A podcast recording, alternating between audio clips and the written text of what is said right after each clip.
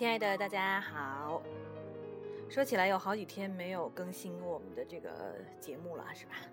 相信大家都在抱怨我了，因为已经有朋友跟我说说，之前你说你要督促自己每天都更新的，为什么好几天没有更新了？为什么你欺骗了我们？我们受伤了哦，对不起，对不起。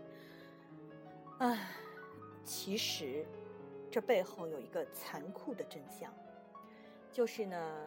我呢，其实是一个严重的拖延症患者。如果把拖延症形容成五级的话，那么我估计我大概有三级。而且我还去做了一个测试啊，发现我是一个刺激型拖延症患者。啊，什么叫刺激型拖延症患者呢？就是这种人呢，其实他平时是。很容易激动的，很兴奋的，遇到自己喜欢的事情呢，会非常非常的喜欢。但是如果让他就是处于这种，呃，觉得没什么劲的事儿上，或者说他比较熟悉的事事情上呢，或者是他觉得哎已经有一定的心理安全感之后，他就会很拖延，而且拖延等级挺高的。所以我觉得我们今天有必要谈一谈，对于我们单身人士非常非常重要的一件事情，就是我们要克服我们的拖延症。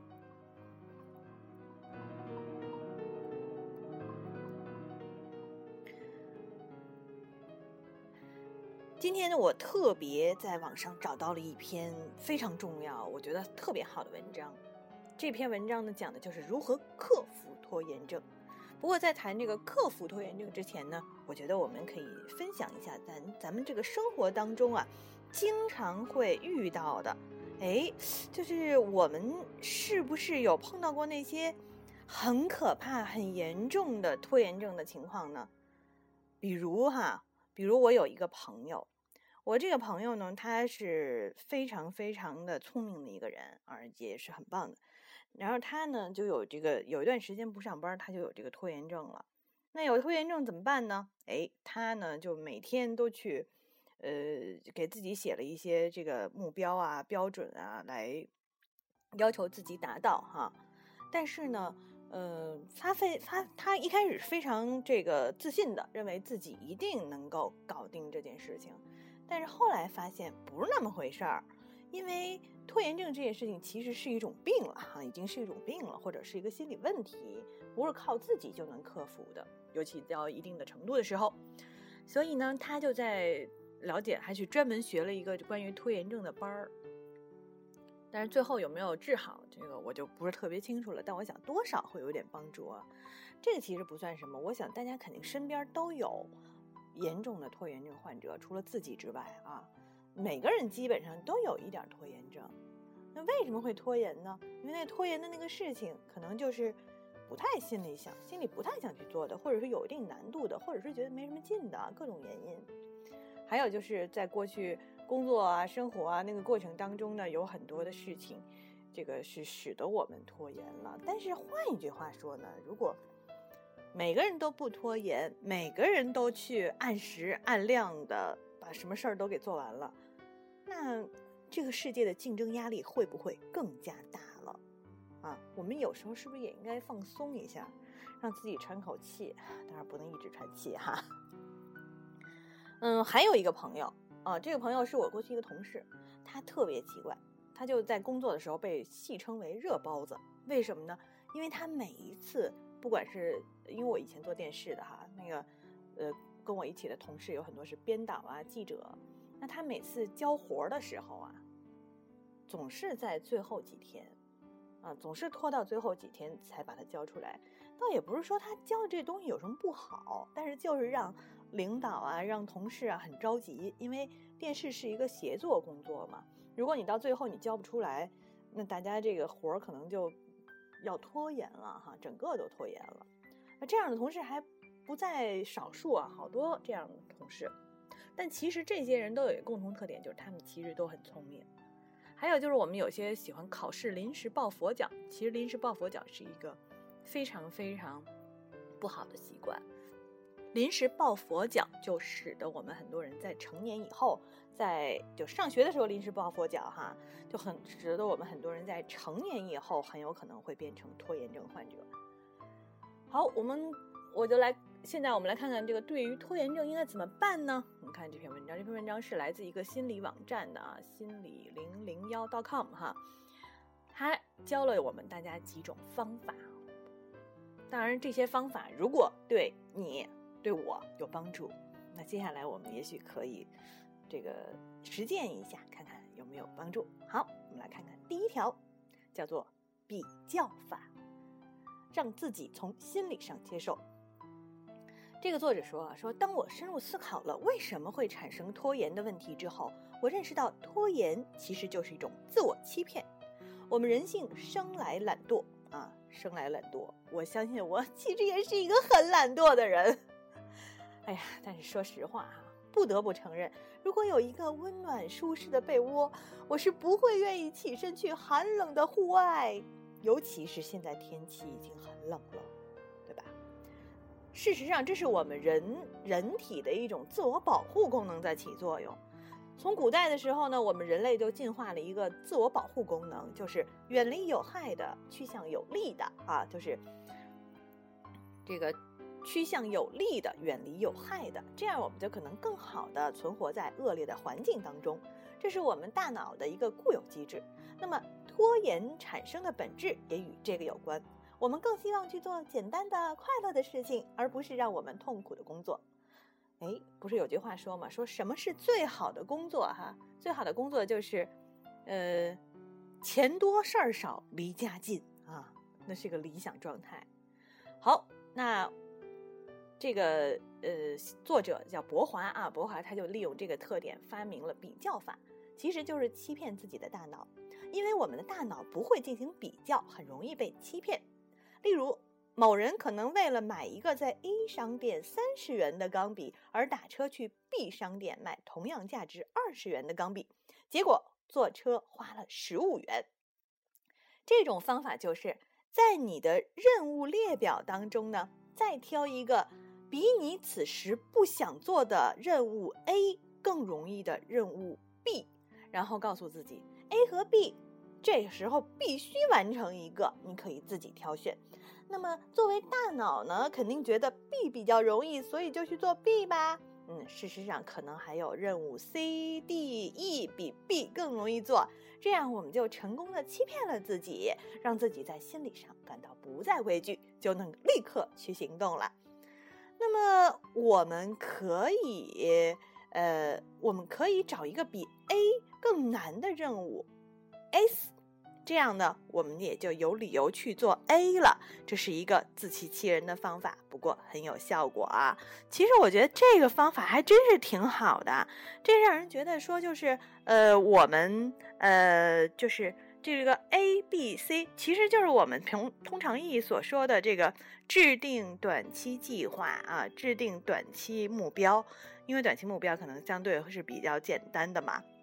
好，那么我们接下来看一看还有什么好办法呢？还有什么好办法啊？第一个办法叫做比较法，我觉得可以去试一下。比如说你今天呢想去，呃，就刚才他说的，去某个商店买一个，哎，什么东西？但这商店比较远，可能有个比较近的，我们要去买的比较近的。意思就是让我们别拖着去干啊，去干一件事情，不一定是你之前想做的那个，可能比它级别要稍微低一点，稍微容易实现一点儿。好，那么接下来我们看看第二条啊，第二条叫做切断干扰源，让自己更加专注。这个我相信对于喜欢上网的朋友非常非常的重要啊！喜欢上网、刷微博、刷微信的朋友特别重要。我们看一下，在我们的生活当中有很多的干扰源，比如手机、电脑、网络等等。当我们想要专心做一件事情的时候，尤其是在做一件很想拖延到明天的事情的时候，一个他人的短信也许就可以让我们转移注意力去干别的事情。甚至很难再回到最初的状态。我们要做的呢，就是简化周围所有的干扰源，把所有认为可能会打断我们专注状态的东西全部通通切断。我自己呢，在写文章的时候，就会断开网络连接，把手机调到静音，找一个独处的环境开始写作，直到写完。这种保持专注的状态非常非常的重要。本来磨磨蹭蹭要两个小时做完的事情，我可能不到一个小时就搞定了。那么节省的时间呢，我就可以用来彻底的放松，这样既完成了任务，又可以好好的休息。这一点真的是挺管用的，因为我记得很多的著名的大作家，啊，著名的这个搞创作的人，都是让自己闭关创作啊，处在一个没有干扰的情况下。呃，比如当年那个冯唐，他写什么书啊？我忘了，就让他出名的书叫什么来着啊？对不起啊，就写那本书的时候，我印象中好像他就是说，呃，直接把自己关到了这农村偏远的地方，让所有人都联系不上他，然后我就开始写。真正的闭关就是要打破一切，把一切的干扰都屏蔽掉。当然，这个真的是比较难，尤其是咱们这些刷微博呀、刷微信，这个这个都已经痴迷了的朋友啊。不是有文章说说，呃，有调查说说现在的人一天要看多少次微信吗？多多少次朋友圈啊？看很多次，看几十次、上百次都有这样的朋友。那这是挺麻烦的一件事，所以狠心一点啊，把你的手机调到静音，或者干脆关掉啊，把网络啪切掉，不要让人打扰自己。这个我也有体会。这两天我在准备复习考试的时候，就发现我有这个一朋友他在 QQ 上跟我说话，那我说不说那不好，因为我真的是一个。呼得很好，手机得很好，电话得很好的一个人，就是别人跟我说话，我一定是有求必应啊，一定要回回话啊，不回话好像就挺难受的。结果呢，就影响了我做正事儿的这个思路啊，影响了我复习的思路。好，刚才我们说的是，呃，第二条切断干扰源哈，第三条就是禁止多任务操作，变得简单高效。虽然说我们的大脑呢是多任务操作系统，我们可以一边唱歌一边洗澡，一边听音乐一边做饭，但是呢，有的时候单线程工作可以让我们保持高度的注意力，让我们更快的完成任务，从而减少拖延的次数，培养立即完成的好习惯。呃，也就是说，你专注的去做一件事情，可能比你一会儿做这个，一会儿做那个，一会儿做那个效率更高。呃，但是也有科学家证明说，嗯，有个叫间歇性休息法嘛，就是说你这事儿如果做的遇到瓶颈的瓶颈的时候，哎，可能去做另外一件事儿。嗯，这个好像这两理论有点矛盾哈。但是针对拖延症这件事情，也许单线的啊，不去多任务操作可能会更好。好，我们看第四条，第四条叫做不要追求完美，给自己一个低的起点。哎，有的时候呢，我们追求完美的心理在作怪，导致我们还没开始做一件事情，就已经在为各种可能出现的问题而焦虑了。最后的结果呢，是我们迟迟不敢开始着手去做，使得任务拖延。事实上，我们可以给自己定一个很低的起点，比如说，我要达到一口气做两百个俯卧撑，那么我可以在第一天只做十个，第二天增加到十五个。这样起点很低，我就更加愿意相信自己能够做完，并且不会痛苦，我也就敢于开始，而不是只停留在幻想的阶段。我们所拖延的大多数任务，都是因为我们把它想得太难了，太痛苦了。如果我们把起点放低，可能就会立刻去做。嗯，这一条我非常的赞成，这条和。第一条那个比较法其实是有点关系的，先欺骗我们的大脑哈，然后再真正的去做一件相对比较容易的事情。好，那么第五条是什么呢？第五条是坚持自己的实力，永远不要失去自信。最让我痛恨的一种人，就是整天告诉他人你不行，你不可能做到，你不可能做到，你的想法很愚蠢。啊，这种人不知道是抹杀了多少怀有梦想的人，把他人彩色的世界变得灰暗无助。如果你相信自己，就要忽视那些弱者的话。他们说你不行，是因为他们自己也做不到。其实，我们每个人的心中都有这种人的存在。当我们面对困难的时候，会有一种声音告诉我们：你不行，你不可能做到这件事情，很难，很痛苦。如果是一个真实的人，我们也许会愤怒地告诉他：“我能做到。”但是，如果换做自己呢？哎，我们又有多少勇气战胜自己内心的怯懦呢？正是因为有了这些弱者的声音，使得我们动摇了坚定的信念，多少可以改变世界的想法拖延至今。我想，解决方法只有一个，那就是现在开始去做。一旦你开始了，就无所畏惧。哎呀，我觉得第五条真的是激动人心啊，是吧？因为我们每个人内心都有很脆弱的那点东西，某个阴暗的角落。然后有一个人跟你说：“你真的不行，你不行。”或者是经验告诉我们：“哎呦，谁谁都没做成，你怎么能做成呢？”啊，等等这种负面的东西。所以这时候有的时候，可能我们需要去增强一下我们的正能量哈。呃，比如说看一看朋友圈里正能量的那些东西，也许会有点作用。还有就是，呃，不是有本书叫《秘密》嘛，对吧？它改变了很多人的人生嘛，很多人的世界观和价值观。其实它都是从正面的角度来鼓励你啊，就是告诉你世界是吸引力法则。如果你是保持正能量的话，你就能吸引来正能正能量的东西啊。你想要什么，你就去从正面的角度去想它。嗯，那我现在想要，我想中五百万，行吗？我想中五百万的彩票，快来吧，快来吧！对，如果你想中彩票，你就得去买彩票啊，像我光想是不行的。嗯，还有，我们再看看下面还有啊，要不这样吧，今天我们就先说五条啊，明天再说五条，我也拖延一下。呵 嗯，先把这几条消化一下，我们再重新的复习一下啊。第一条叫比较法，让自己从心理上接受；第二条叫切断干扰源，让自己更加专注；第三条叫禁止多任务操作，变得简单高效；第四条叫不要追求完美，给自己一个低的起点。第五条是坚信自己的实力，永远不要失去自信。好，那么我们今天就先学五条，后面还有五条也非常非常有实际操作指导意义的，我们明天再学习。我们也不要把自己的这任务值定的那么高哈，那么难。我们先完成一些简单的。那么今天你有什么事情还没有做呢？是不是现在就应该开始做了呢？那么好的，呃，我我也要开始去做别的事儿了哈。接下来我们在最后送给大家一首歌，这首歌非常的好听，它的名字就叫《拖延症》。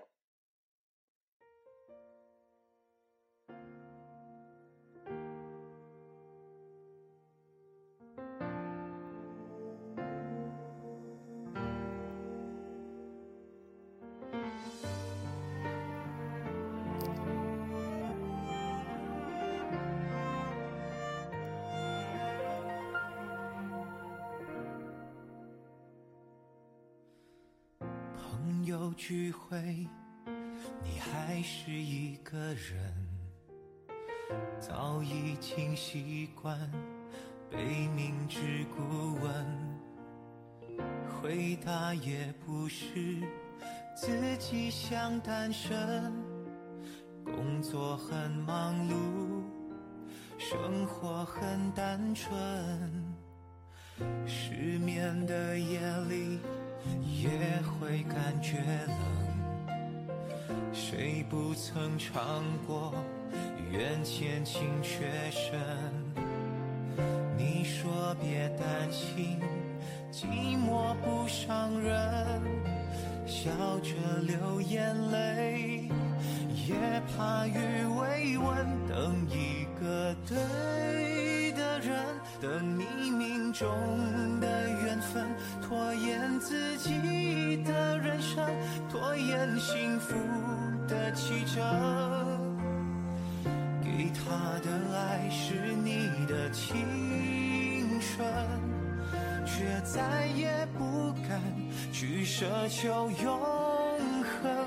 等一种新可能，等你和我的缘分，拖延爱情的戏份拖延未来的剧本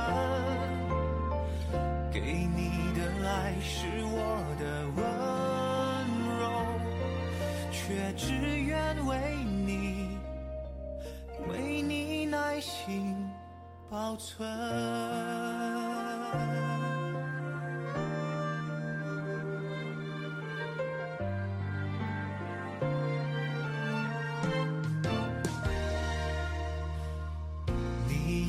坚强，也勇敢，我都懂。脆弱的时候，更让人心疼。回忆像一场醒不来的梦，睡过头的你，只欠一个吻，等一个对分，拖延自己的人生，拖延幸福的启程。给他的爱是你的青春，却再也不敢去奢求永恒。等一种新可能，等你和我的缘分，拖延爱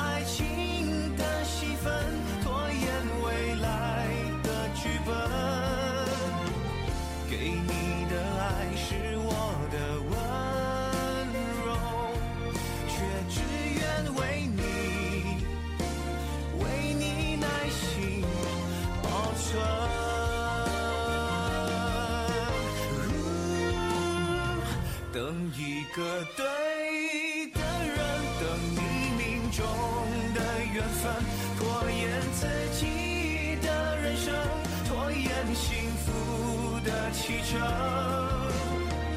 给你的爱是我的等候，相信有一天，故事总会发生。